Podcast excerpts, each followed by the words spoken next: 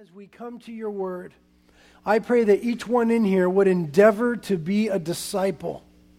Those who are called to be with you, those who are called to proclaim and herald the good news, those with whom you have entrusted your authority, and that we would come to your word, not just merely saying, okay, Lord, entertain us for an hour, or let's hear what Britt has to say, but we would come saying, God, change me, transform me, do a deep and powerful work in me for your glory. Father, as we come into your house this morning, we are ever aware of our unworthiness. We are ever aware of our humanity. We are ever aware of the areas that we lack. But we understand, Jesus, that you are worthy and we are in you. We understand that you became a man that you might save us in our fallen humanity, and now we are placed in the heavenlies in you. And so, knowing that, make us like you in this lifetime. Transform us. Make us more like you that we might lead more people to you.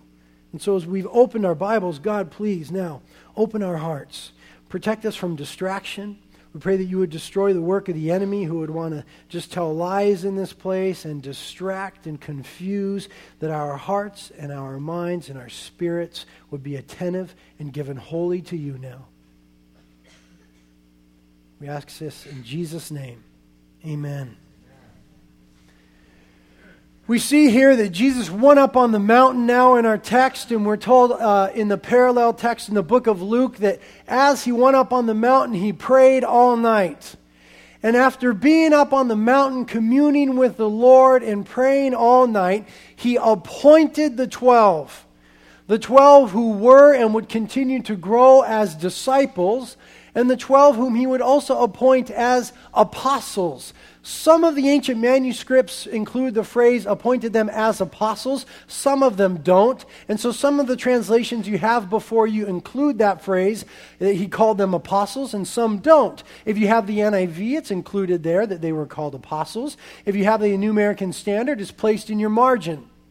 It doesn't really matter per se because we know that these men whom he called that they were indeed apostles Apostle merely means one who is sent, but we know that the church was founded upon the apostles. That is, as they went forward with the authoritative word of God, it is these very men who, after the ascension of Jesus Christ, were called and appointed and anointed to carry on the work of the kingdom, the work of God. But I want to focus this morning not on their apostleship, but on the fact that they are disciples. And as they are disciples, they share certain characteristics that are to be found in everyone that is a disciple of Jesus Christ. Certain realities, certain attributes, I would even say certain requirements, and certainly I would say certain privileges for all those who would call themselves disciples of Jesus Christ, as these men were. Now, I want us to narrow in on the word disciple and have an idea of what it means, first we need to distinguish the word disciple from merely Christianity or believer. There's a difference between just being a Christian, as it has its various connotations today, or just being a believer in the Lord Jesus Christ, from being an actual disciple of Jesus Christ. In the New Testament, the choice word of the Holy Spirit to describe followers of Christ Jesus is disciple. We find the word disciple used in the New Testament to describe the followers of Jesus Christ 259 times. Only three times do we hear the word Christian used in the New Testament to describe what we ought to be, and only twice are we described as believers. So, overwhelmingly so, it becomes clear that the Holy Spirit intends that we are to be known as and functioning as disciples of Jesus Christ and not merely believers in Jesus Christ. Now, let me begin to accentuate the difference. Here's what it means to be a disciple. In the basic sense, a disciple is a learner. That's the basic meaning of the word, a learner. But in the Christian context of the New Testament, it is a learner who accepts the teachings of Christ not only in belief, but in lifestyle. That is to say, a disciple is one who is intent on learning and then making that which he or she learns the basis for their conduct. They are wanting to not only learn from God, but they are wanting to put into practice that which they learn daily. For the disciple, reading the Bible is a whole different trip. It's a whole different game. Hearing the preaching of the Bible, coming to the church, is a whole different thing than it is for merely the believer or the nominal Christian. The nominal Christian could come to church Sunday after Sunday and hear the scriptures properly expounded, hear the correct dividing of the Word of God. They could even read the Word of God for their own, and yet there is not an effectual change in their lives.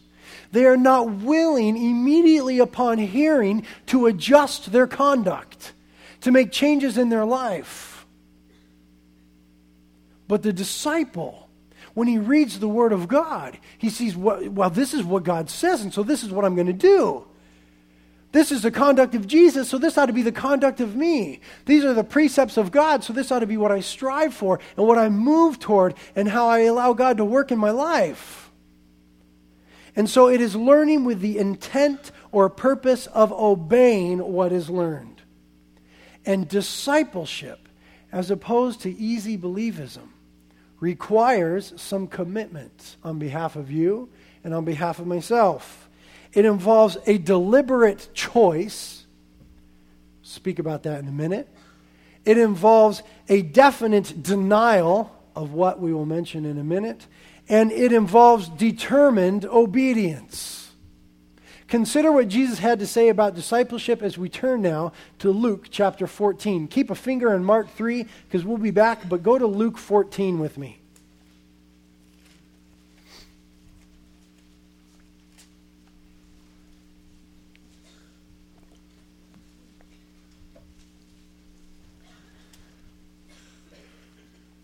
Luke 14, Jesus speaks here very clearly about discipleship or being a disciple, starting in verse 25 of Luke 14. It reads there Now great multitudes were going along with Jesus. Think about that for a minute. Great multitudes were going along with Jesus. There were a lot that said, Hey, this Jesus thing is cool, and yeah, we could roll along with this for a while, as many Christians do today and non Christians alike. And Jesus turned to them and said, If anyone comes to me, and does not hate his own father and mother, and wife and children, and brothers and sisters, yes, and even his own life, he cannot be my disciple. Whoever does not carry his own cross and come after me cannot be my disciple. For which one of you, when he wants to build a tower, does not first sit down and calculate the cost to see if he has enough to complete it? Otherwise, when he has laid a foundation and is not able to finish it, all who observe it begin to ridicule him. Saying, This man began to build and was not able to finish. Verse 31 Or what king, when he has set out to meet another king in battle, will not first sit down and take counsel whether he is strong enough with 10,000 men to encounter the one coming against him with 20,000? Or else, while the other is still far away, he sends a delegation and asks for terms of peace. So therefore, no one of you can be my disciple who does not give up all his own possessions. Wow. Gee whiz. What in the world does this mean? Well, I would forward to you today that it means exactly what it says. Jesus said, No one is worthy of me. He phrases it differently in a different gospel. No one is worthy of coming unto me. No one can be my disciple unless they hate their father and their mother and their wife and their children. Oh man, now we've got a problem. We know that elsewhere throughout the Old Testament and the New Testament that God teaches us to love our wife, even as Christ loves the church and gave himself up for her, that we are to love and cherish our children, that they are gifts from God, and that we are to honor and obey our parents. So certainly Jesus Christ cannot mean, in the sense that we think of it, that we are to hate our fathers and mothers and wives and children. It's not that we go to them and go, Oh, mom, I despise you now because I love Jesus. Not at all. That's not what the Lord means. But the Lord does mean that our relationship with Him is to take priority over every earthly relationship. It is to have absolute supremacy over every relationship in the earthly realm. That our love for our mothers and our fathers and our brothers and our sisters and our wives and our husbands and our children are to pale in comparison to our love for Jesus Christ. Jesus said, If that is not the love that you have for me, then you cannot be called my disciple. That is why I must pray continually, Lord, increase my love for you. I am a wicked and sinful man. I confess my lack of love. Lord, teach me to love you more. God will always answer that prayer. God honors that prayer. We'll look at a verse in Psalm 103 in a few minutes that shows that God is not disgusted by that prayer nor surprised by that prayer. My mom taught me this lesson early on in life. I was, I don't know how old I was, mom, but I was a kid when you ask silly questions like you do. And I remember asking myself one, or asking my mom one time, Mom, I think it must have been right when my little sister was born. I remember asking my mom, Mom, do you love me more than anything in the world? Yes, son, I love you. No, mom, that's not what I mean.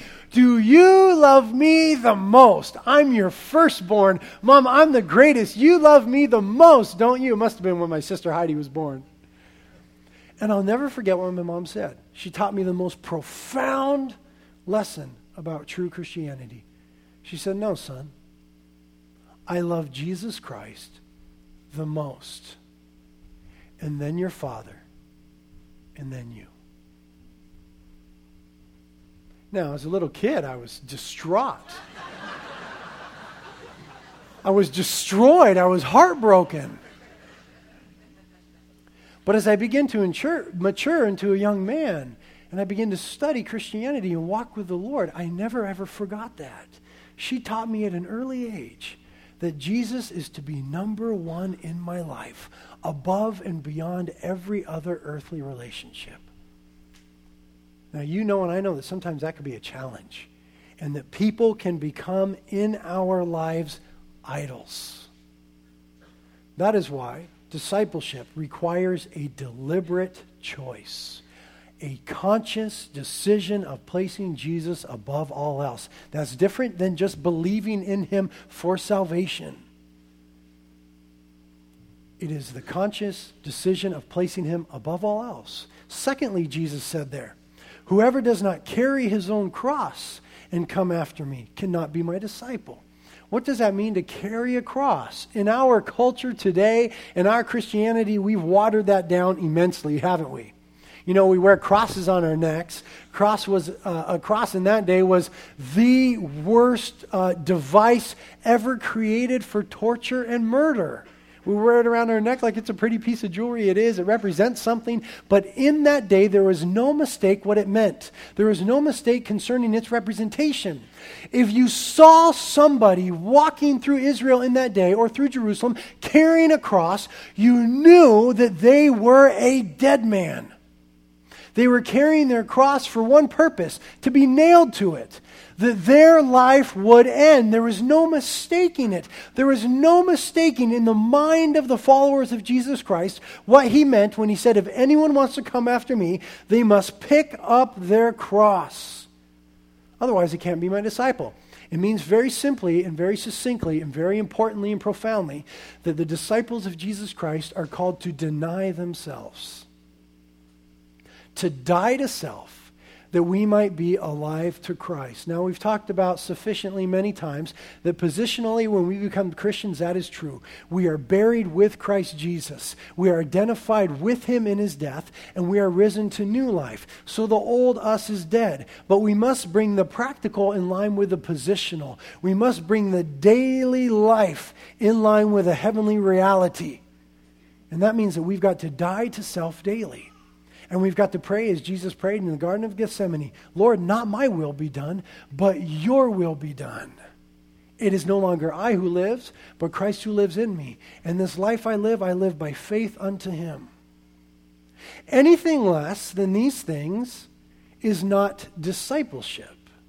You can be a believer in Christ Jesus. You can be born again. You can be saved. But you cannot be, by the definition of the Lord Himself, a disciple. So it requires a deliberate choice, putting Jesus above all else, a definite denial of self, and a determined obedience. He speaks there in verse 28 that if anyone goes to build a tower, they first count the cost.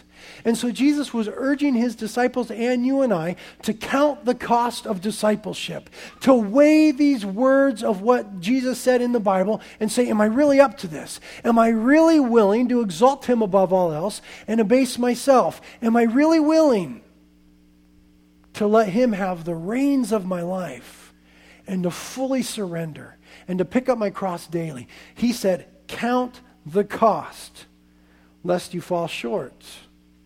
So we don't want to confuse being a disciple with merely being saved. Being saved is the easiest thing in the world because God has done all the wonderful and hard work. He sent his only begotten Son, born of a virgin, and he lived the perfect life that we wouldn't have to, and then died that amazing death upon the cross, and then rose again to new life to give us new life. And it says in Isaiah chapter 45 Look to me and be saved. Very simple. It says in Romans 10:9, if you confess with your mouth Jesus is Lord and believe in your heart that God raised him from the dead, you shall be saved. Very simple, very easy. God has already done the work. With that amazing death upon the cross, God does not now make it hard to be saved. But Jesus clearly, from the New Testament, requires different conditions for discipleship than he does merely for salvation. True discipleship is costly, and so the Lord presents it here as an option. He says, If any man would come after me. And there are Christians abounding within the church who, either failing to count the cost, have gotten into discipleship and said, This is far too much for me, and fallen away, or they have counted it and deemed it too costly and never pursued discipleship. And so this morning we need to begin to weigh out in our own hearts and begin to count the cost. These things that the Lord says and will say to us through His Word in the coming weeks as we endeavor to study discipleship now over several weeks. We need to count the cost. We need to understand am I merely a believer or am I a true follower? Am I just playing through church or playing church and going through the motions? Do I just have fire insurance or am I sold out for my Jesus? Am I wholly and fully committed? Is my will wholly consumed by His? Surely, being disciples is what God intends and desires for us to be. It is God's best and highest. It is what the church is intended to be, and being a disciple is what the church is, in, are, is supposed to be making. It says in the Great Commission there in Matthew 28 go forward into all the world and make believers. No, it doesn't say that.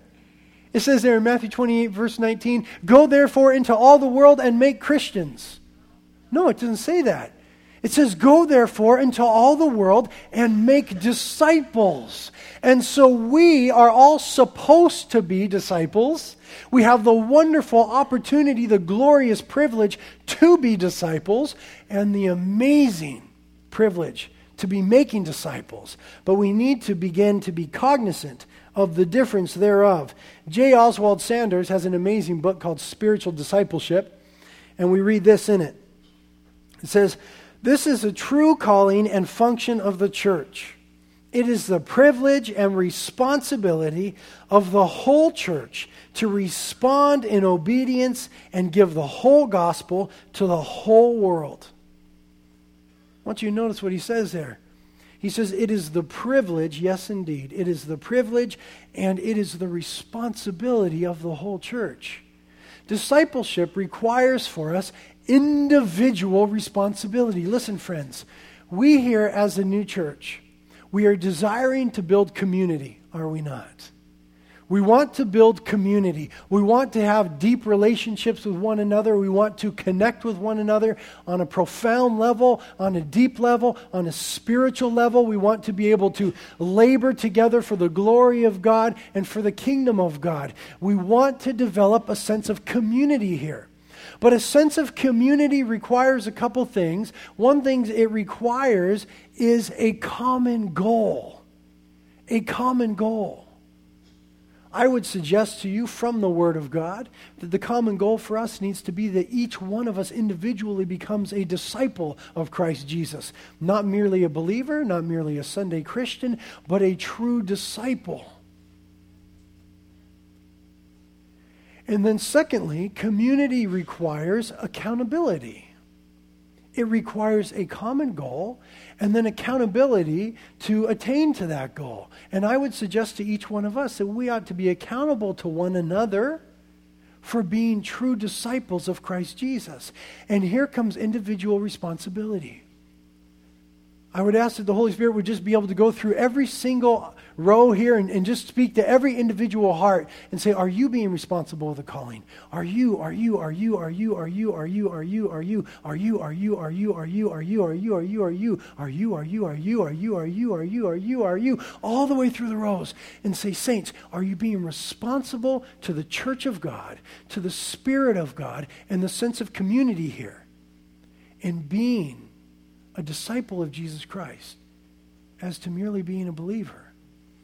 Now, we can only answer that for ourselves in the quietness of our own hearts.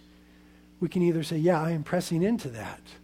I have bought into that vision of truly being a disciple. I am aware of the blessings that come in that, and I am pressing on toward that. Or we do what so much of Christianity does, and I would be heartbroken if I had to say the vast majority of Christianity does, and that is merely buy into an easy believism that I'm saved and that's enough, that's fine.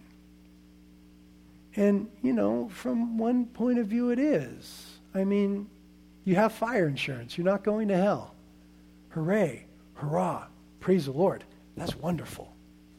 But I'm here to tell you this morning that God has more, that God has greater blessings.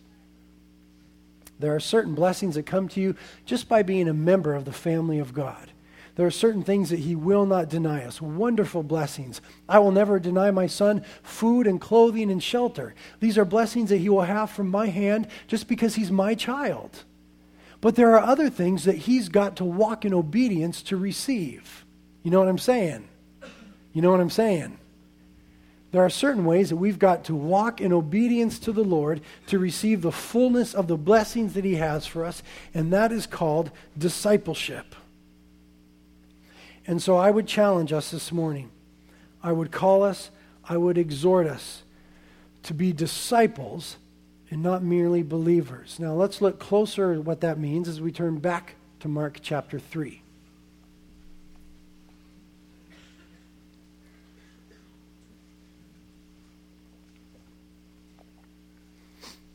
Back in Mark chapter 3, we will highlight briefly three realities of being a disciple. You could call them attributes, characteristics, uh, responsibilities, privileges, but I thought I'd use the word reality. Three realities of being a disciple. It says in verse 14, and he appointed 12 that they might be with him and that he might send them out to preach and to have authority over demons. So, being a disciple involves a lot of things, but these three basic ones for this morning being with Jesus, preaching for Jesus, and having the authority of Jesus. It all starts with the amazing reality that we are called above all else, and this is from which all else flows, that we are called to be with the living God that we are allowed to be, that we are privileged to be, that we are honored to be, that we ought to be overjoyed to be with the living God. It is a fool who says in their, in their heart, There is no God, the psalmist declared. It is a greater fool who knows that there is a God and does not want to draw near to him. When the way to communing with the Lord has been opened wide open through the forgiveness of sins through Jesus Christ. And so when Jesus called the disciples, he called them to be with him. It's reflected in the greatest commandment where Jesus said, You shall love the Lord your God with all your heart and with all your soul and with all your mind. This is the great and foremost commandment being with him. It's interesting that the prophecies in Isaiah chapter 7 concerning the coming of the Messiah gave him that wonderful name, Emmanuel, that we've been speaking about so much during Christmas time. And that means God with us. And it says in John chapter 1, verse 1, that in the beginning was the Word, and the Word was with God, and the Word was God. And then it says in verse 14 of John chapter 1, and the Word became flesh and dwelt among us. The purpose of the incarnation was that God might come and dwell among us. The purpose of the crucifixion was that we might go and dwell with Him for eternity. So there is communion with God in this lifetime, but it is but a shadow of the communion with God in the life to come. Now, when we talk about being with Jesus, we're not talking merely about coming to church, though that's a wonderful thing, and we ought to do that. We're not talking merely about reading our Bibles in the morning, though that is a glorious thing, and we ought to do that. That is far more valuable, in my estimation, by the way, than merely coming to church. I would release you that next week, if it rolls around to be Sunday morning and you have not opened the Word of God and been alone with God in His Word all week long, stay home. I guarantee you will be far more blessed to open up your Bible and just have it be you and Jesus Christ alone and learn directly from His Holy Spirit. I release you to do that. I challenge you to do that next week. If you haven't read your Bible by next Sunday morning, stay home and read your Bible. That'll be a great thing. And then when you start to read your Bible on a regular basis, church changes. Let me tell you. Can anybody testify? Oh, church changes at that point. But I'm not talking merely about quiet time. I'm not talking merely about Bible reading, not merely about prayer, not merely about worship, though that is certainly communing with the Lord, but I am talking about a daily, all consuming walk with God. We might call it abiding in Christ. We might call it the spirit filled life. Walking with God in every circumstance throughout the day, being reminded of what it says in 1 Corinthians chapter 10 verse 31, whether you eat or drink or whatever you do, do it all to the glory of God being reminded of what it says in Colossians chapter 3 verse 1. Do not set your mind on the things of earth, but set your mind on the things that are above where Christ is seated. It is a discipline of, uh, for lack of a better phrase, practicing the presence of God. Being aware that He is with you, that He dwells in you, that His Holy Spirit has come upon you. And he said, Lo, I am with you even until the end of the age. I will never leave you. I will never forsake you. That whether we realize it or not, God is always with us. And God is always longing to draw near to you in intimacy more than I think we're aware of. We're told in the book of James, draw near to him and he will draw near to us. I simply think that we relegate God to a small part of our daily lives. That we relegate God to a small part of our hearts. That we give Him just a part of our passion. That people often look at God as just an add on to our lives. Well, I've got this going in my life, and I've got that going, and I've got thus and so, and I'll add a little Jesus, and that'll be Sunday mornings, and all right. And you can do that but you will be getting gypped. You will be getting gypped because God has more for you. God wants to commune with you 24 hours a day, seven days a week, until the rapture of the church. Paul painted an amazing picture of it when he said in 1 Thessalonians chapter 5 verse 17 that we ought to pray without ceasing. What does that mean? It means that you never leave your house that you are always in your house, on your knees, with your eyes closed, going, Oh Lord, please, thus and so, this and that. No, that's not what it means. We can't do that. Yeah, uh, even the Word of God says, Man shall eat by the sweat of his brow. The Bible declares we got to have a job. We've got to go minister to people. We've got to do different things. It doesn't mean being locked in a room on your knees, though there's a time and place for that. It means always and forever talking to God in your daily life, letting Him be your best friend, allowing Him to be your companion, the one who is nearest to you, giving Him supremacy in your life. Saints, I will confess to you, it is not easy, but it is possible. It is not easy, but it is rewarding. It is not easy, but it is wonderful to just begin to commune with God in the daily things. It will be hard because the world doesn't want you to do this. It will be hard because, as we're told in Galatians chapter 5, the flesh wages war against the spirit. And it will be hard because Satan does not want you to do this. It will be hard because the love of the world and the world and the enemy are like a fast moving river, just pulling us away, ever away from the things of God. And we realize that being disciples, if we are not forever swimming upstream, that we're losing ground and moving backwards. And so I would say we've got to kick against the flow of the world. We've got to kick against the schemes of the enemy, and we've got to press on towards the upward call of God in Christ Jesus. Being with Him, communing with Him, we get so distracted by all things. I'm just like you. I get so easily distracted. I am such a loser. Sometimes, even, I'll be worshiping and I'll have my hands lifted high and I'm just worshiping God, and then all of a sudden I'm thinking about dirt biking. And my hands are still high, and I'm still singing the words, and my mouth is moving, and I'm going, Oh, I love you, Lord. Oh man, I can't wait to go dirt biking. Should I get a Honda or a Yamaha? What's it go? Oh, I just can't wait. And I go, Lord, what am I doing? It's ridiculous. And then I'll go through a whole day, and I'll get to the end of the day, and I'll lay down in my bed next to my wife, and I'll just remember, I haven't even thought of the Lord all day. I haven't asked the Lord anything all day.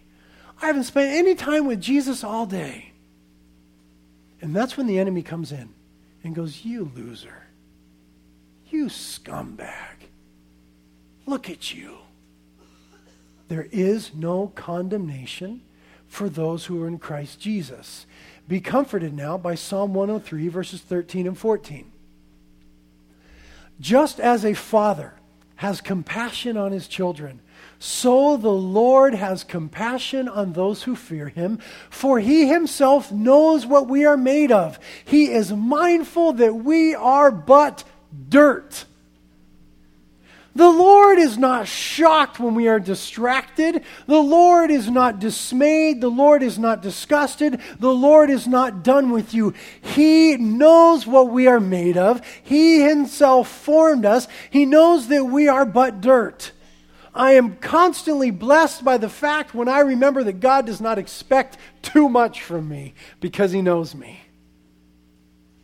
That's why He has placed me in Christ, in His perfect Son, that I don't have to be the perfect Son. But I can be a disciple. I can grow in holiness. I can grow in purity. I can grow in my love for God. I can grow in devotion. I can grow in effectiveness for the kingdom. I can grow in fervency of prayer. I have daily the opportunity, daily the privilege, daily the course set before me to grow in these things. And when I don't, God has compassion upon me because He knows I am but a dirt ball. And He's a loving Father you know, our kids. My son, he's three, just turned three on November 11th. Three year old. How big is their attention span? Oh, it's not very big at all. and I'll try to engage him in conversation. Isaiah, how was your day? Did you have a good day? Yep, Papa. And then I want to ask him the next question, and bam, he's on to Thomas the Choo Choo Train. Or bam, he's on to watching this, or he's doing that, or he's playing with this, and he's talking about this and that and the other. My heart is not broken. Oh, why didn't he give me attention? He only talked to me for three seconds. I know he's only three years old. God is our Father. He knows we're dirt balls. I don't know if I would be wrong biblically to say that God is pleased to take what he can get from us. But he has enabled us by his Holy Spirit to give more. He's given us the privilege and the honor and the opportunity to be disciples, to give a little more, to press a little deeper, to go a little further with Him, to be a little more engaged in this thing called Christianity, to make life count for a little more than a job and sometimes church on Sundays. To attempt great things for God and expect great things from God.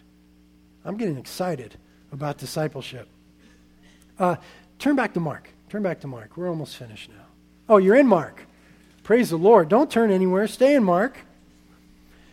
I want you to see that Jesus is summoning these disciples to be with him was a response to the immense pressure that was upon him. I want us to back up to verse 7. And we have in verses 7 to 12 a summation of the previous chapters. Everything that we're going to read right now, verses 7 through 12, we've studied at length in the previous weeks. It's a summation of his ministry thus far, but look at how pressure filled it is.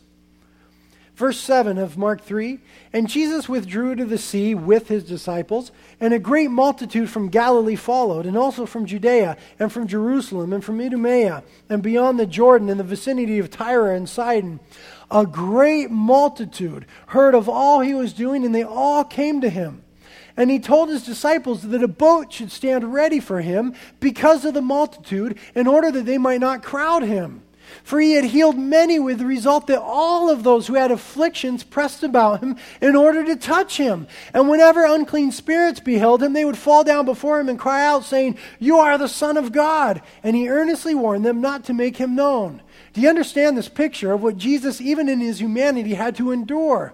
It says that he told his disciples, okay, guys, we're here along the Sea of Galilee. You got to have a boat ready for me. Because I might have to step into this boat lest I am crushed, lest I am overwhelmed with the people. It said that everybody from all those regions who were sick wanted to touch him. Now we're in the midst of flu season, and there's a cold going around, and there's bronchitis going around, and there's sinus infections going around. And can you imagine if every sick and disgusting person in all of Santa Barbara and Goleta and Isla Vista and Carpinteria and La Conchita, and don't forget Summerland and Ventura and Oxnard, they all wanted to come and touch you with all their cooties? That is what he had to endure. And so he's standing there. He wants to preach the good news of the kingdom. And all these sick and afflicted people are all going, Jesus, Jesus, if I could just touch him. Jesus, come here. And then these demon possessed guys are falling down saying, Ah, oh, he is the Son of God. Ah. And this is all going on at once. It's a lot of pressure. He was fully God, the Bible teaches, and yet he was fully man. We're told that one time he got in the boat and a storm came up and he was sleeping. And He slept right through the storm. He became tired in his humanity. The pressures and the demands upon his life were immense. And that is the context now for him calling the disciples unto himself. And it says before he did that, that in the midst of that pressure, again, verse 13, he went up on the mountain, and we're told in the other Gospels that he prayed all night. There is for us there a wonderful picture of the truth of being with God.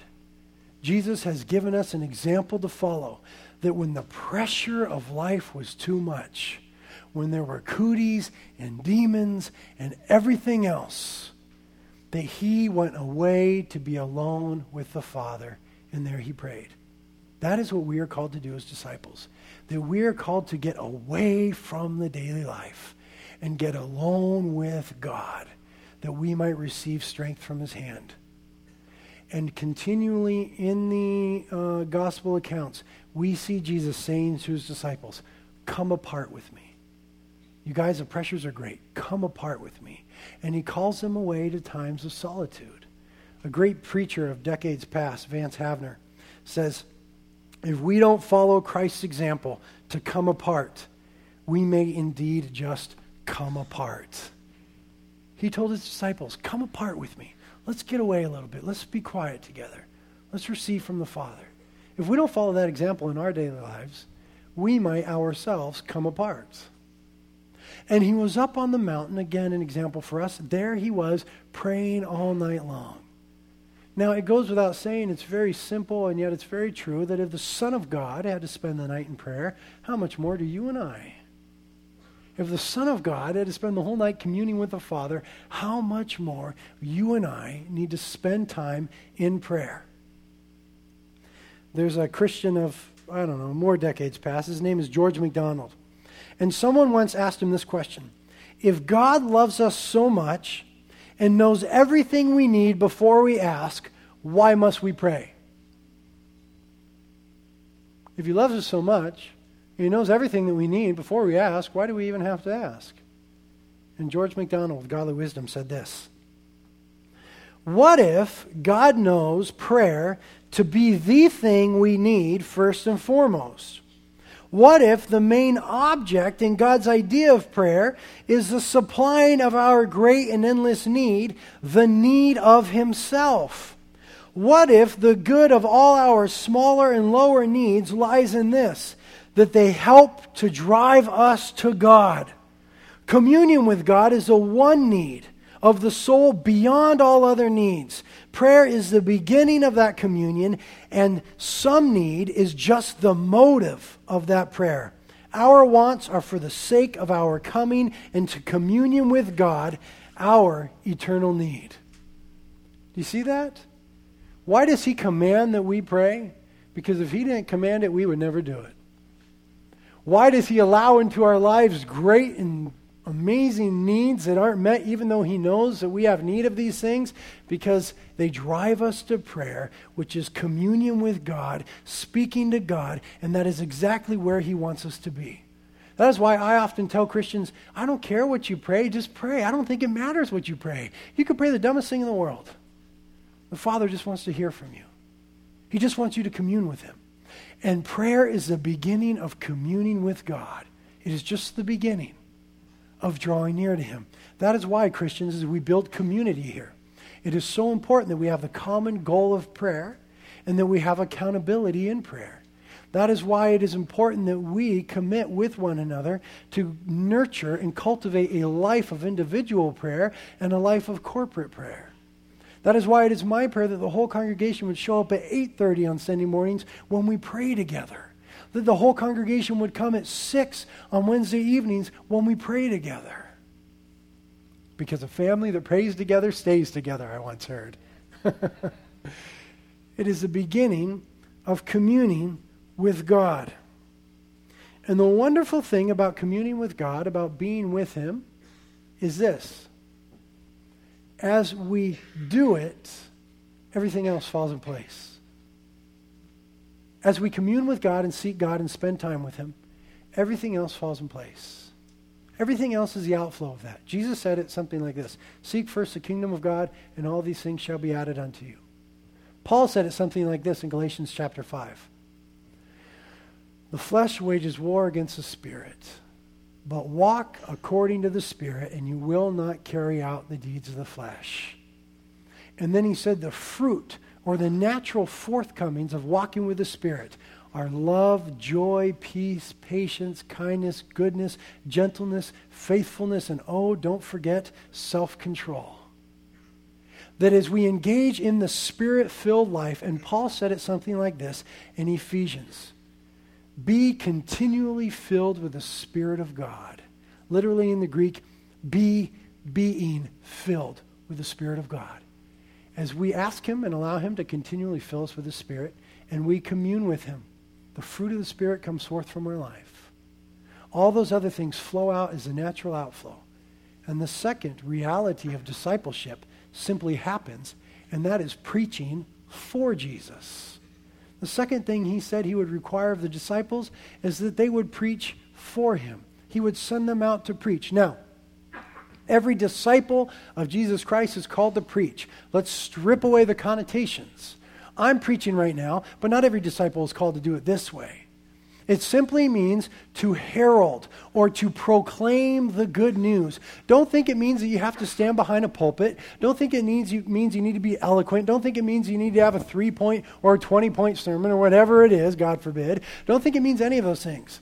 It is simply to declare the good news to herald, to tell people about the plan of salvation of God in Christ Jesus. Now, as you commune with the Lord, as you are with Him, as you exalt Him to supremacy in your life, allow Him to be enthroned in your life, and you suppress or deny yourself, the natural outflow of that is telling people about Jesus.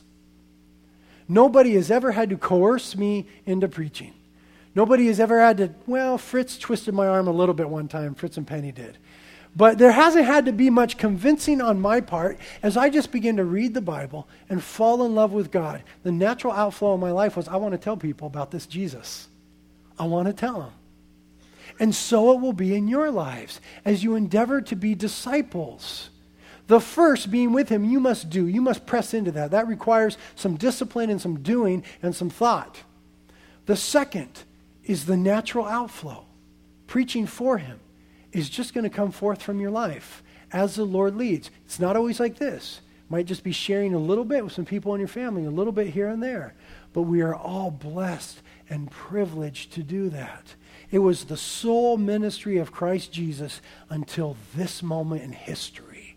And then he shared it with his disciples this amazing good news about which the angels sing, Glory to God in the highest, and peace on earth among those with whom he is well pleased. This amazing thing we have been invited into participation with. And the last is authority. We have been given as believers in Christ Jesus his authority to act on his behalf his authority in the spiritual realm. You could get the CD. We talked about this in weeks past at some length the authority of the believer. But let me just say this concerning it this morning. We are called not just to be with him, not to just preach for him, but to act in his name. It says there by the casting out of demons, and I would add, obviously, by opposing evil. Disciples are not simply defined by what they stand for. But disciples of Jesus Christ are defined by what they stand against. And this is how we use the authority given to us as children of the Most High God, as believers and disciples of Jesus Christ. We stand against evil in our town. You, Christian, you, disciple, have been commissioned, appointed, and anointed by God to stand against evil in your life, in your family, in your town. Amen. You have been, we have been appointed to do so.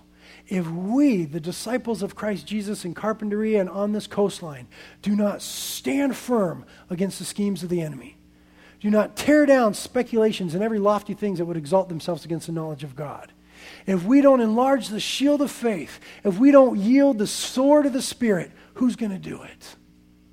If we don't stand on the solid rock of Christ Jesus and plead his blood over our families and our lives and our community, then by golly, who will do it? It is your responsibility. It is your privilege. It is your joy. It is our honor. And I would ask you this morning will you be a disciple of Jesus Christ? And be with him and preach for him and wield the authority of him. Father,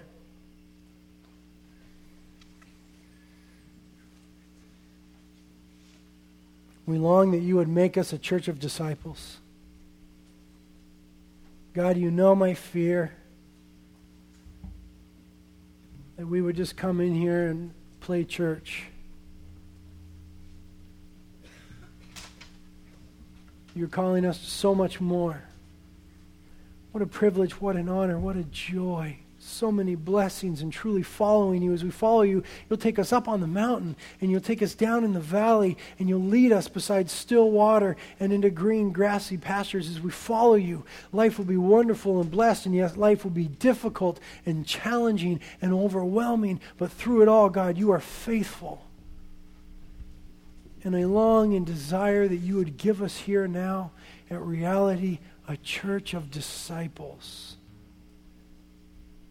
That we would shun mere watered down Christianity as we often see it today, that we would shun easy believism and we would press in to the realness of you, oh God. Do this work in our hearts. You have got to do it. You, Lord, must now cause us to hunger and thirst for righteousness. Whom have we in heaven but you?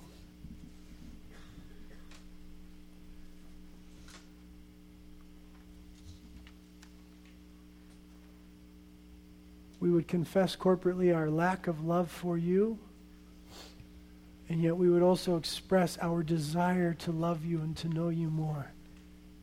And so teach us to love you. Teach us to be with you daily.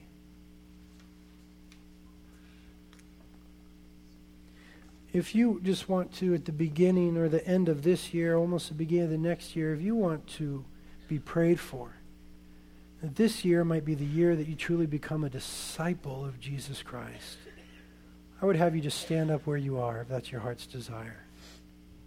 If you want to be a disciple this year, stand up where you are.